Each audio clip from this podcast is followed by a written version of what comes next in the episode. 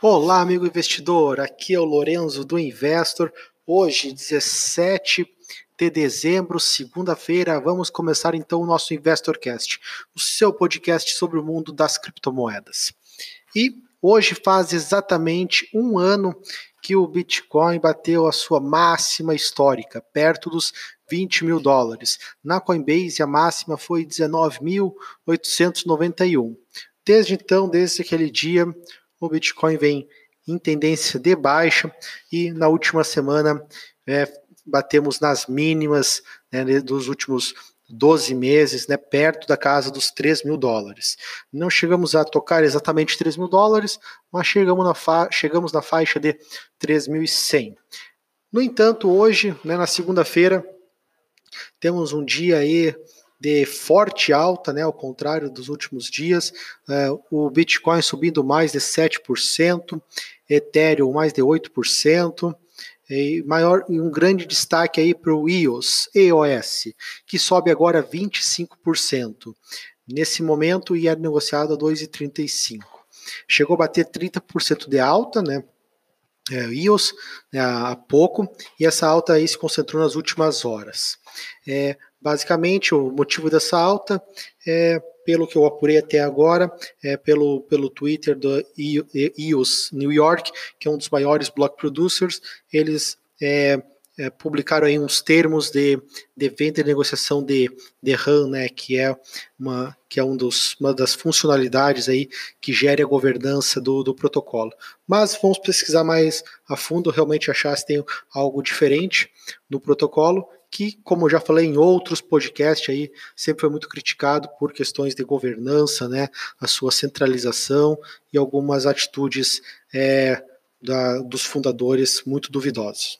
Mas falando então Bitcoin aí 3 mil, voltando ao Bitcoin, Bitcoin 3.420, é, Ethereum é, 91 dólares nesse momento, superando aí por enquanto a forte barreira em 90 dólares é, XRP, o token da Ripple, na faixa de 30 centavos nesse momento. É, apesar da alta ser bem relevante, ainda estamos somente de olho, vamos dizer assim, porque o mercado aí tende a ganhar mais força somente se a gente conseguir aí superar 3.600, 3.700 para voltar aí a buscar aí a faixa dos 4 mil dólares.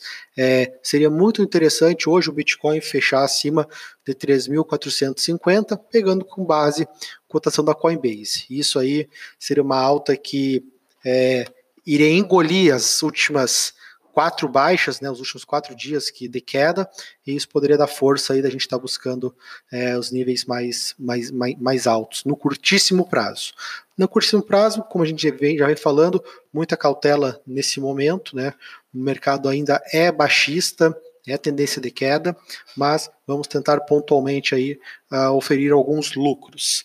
Então vamos falar um pouco agora então de alguns fatos, né, relacionado ao Bitcoin, ao Ethereum, principalmente. É, Bitcoin, né, falando um pouco de é, novidades, por exemplo, da Coinbase, que está nos últimos dias aí anunciando uma novidade por dia, que é anunciar 12 novidades, é, uma por dia, até o dia 21 de dezembro.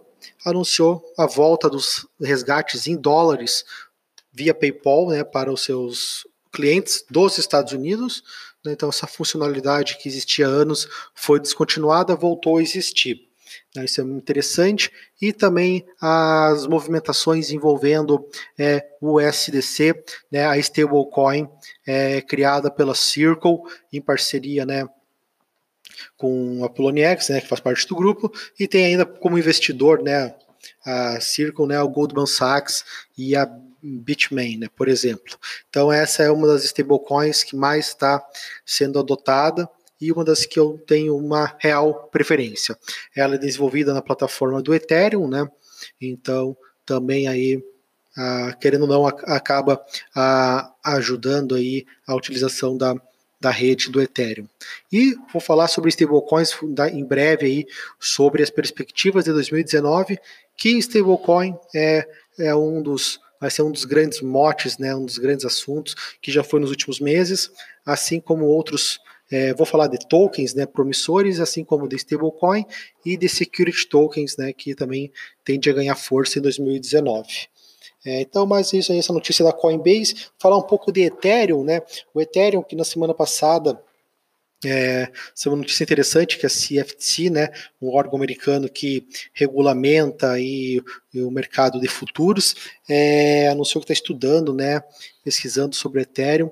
Isso abre as possibilidades e chances de termos em breve, né, quem sabe aí, em negociações de mercado futuro é, regulado de Ethereum nos Estados Unidos. Por um lado é bom, né, possibilidade de investimento, mas aumenta as possibilidades de operar vendido, shortear Ethereum. Mas, de certa forma, isso é muito importante, eu vejo com bons olhos.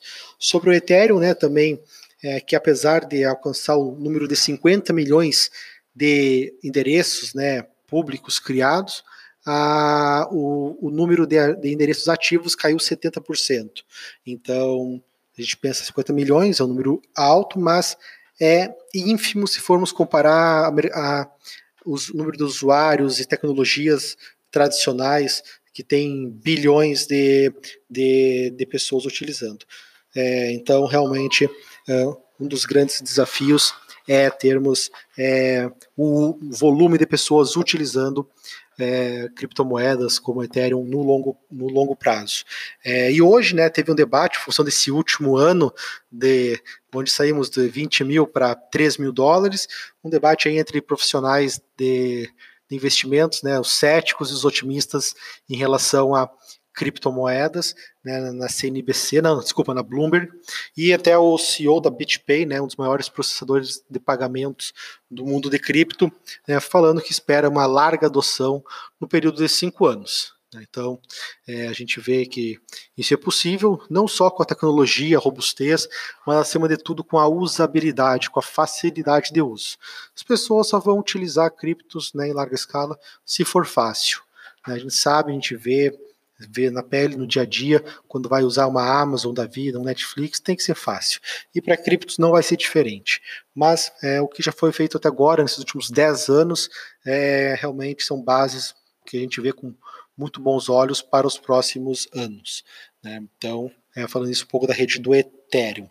É, Daí tá também falando sobre adoção, só para lembrar, né, o Cash App, aplicativo da Square para envio e recebimento de pagamentos, que é muito crypto-friendly, ele é, continua aí entre os mais baixados da Apple Store e realmente, querendo, querendo ou não, contribui para essa, essa adoção. Né? Então, é, e também agora, falando de adoção, mas falando um pouco mais de preço, né, ou compra e venda, é, tem as, existem as teorias né, que a gente vem, vem ouvindo há anos que, o, que os grandes players estariam batendo aí nas criptos para realmente só é, comprar a um bom preço, né, um preço baixo.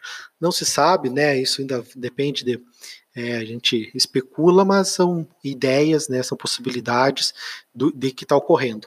Daí Lembra o tweet da semana passada do CZ, CEO, fundador da Binance, né, maior exchange né, do mundo, né, de altcoins, principalmente, que é, a próxima onda de adoção, de aumento do preço, poderia vir de uma Amazon da vida tá aceitando e fomentando o uso de criptomoedas no mundo todo, de Bitcoin principalmente.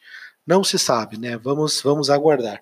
Sei que 2019 é um ano que promete, é a única certeza que eu tenho que vou estar posicionado em Bitcoin e criptomoedas, né, mas sempre uma grande parcela em Bitcoin, para é, surfar aí um mercado mais maduro e esperamos que o preço reflita os né, fundamentos que a gente vê, né?